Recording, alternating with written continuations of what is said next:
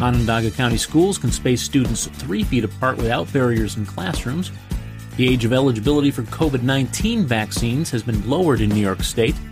And Syracuse men's basketball fans who want to see NCAA tournament games in person will have to dig deep into their wallets. This is your Syracuse.com flash briefing for Tuesday, March 23rd, 2021. I'm George Owens.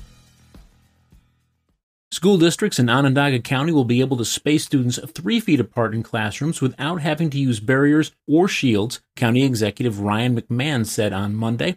The move frees up school districts to bring back more students more easily for in person instruction. McMahon said the county will be returning many of the thousands of barriers it ordered, but will keep some in case schools want to use them in cafeterias.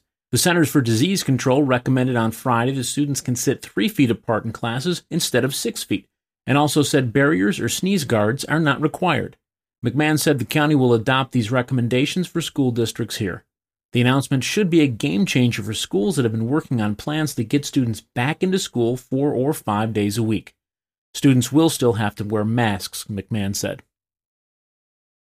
Anyone in New York State age 50 and up will be eligible for COVID 19 vaccines starting this morning, Governor Andrew Cuomo said on Monday. Just two weeks ago, the age of eligibility for the vaccines dropped from 65 to 60. Cuomo said the state will continue to widen access to shots as production increases. Appointments for those aged 50 to 59 will open at 8 a.m. today. About 2.8 million New Yorkers fall into that age group, although some of those people are already eligible for COVID shots due to underlying health conditions or their jobs.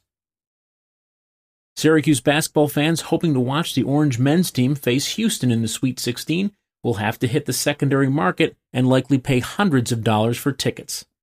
Syracuse Director of Athletic Communications for men's basketball, Pete Moore, said the school has either distributed or sold its full allotment of tickets to the next two rounds of the NCAA tournament and won't have any left over to sell to the general public. The school's allotment to NCAA tournament games was smaller than usual this year because of capacity limitations at tournament arenas due to the coronavirus pandemic. The games are being played at a maximum of 25% of venue capacity. Syracuse will play Houston on Saturday at 9:55 p.m in Hinkle Fieldhouse in Indianapolis, Indiana. Meanwhile, the Syracuse women's basketball team will face the region's top seed, the Connecticut Huskies, in a second round NCAA women's tournament game tonight. The game is scheduled to tip off at 9 p.m. and will be televised by ESPN. That's your Syracuse.com flash briefing for Tuesday, March 23rd, 2021. I'm George Owens. Thanks for listening and have a great day.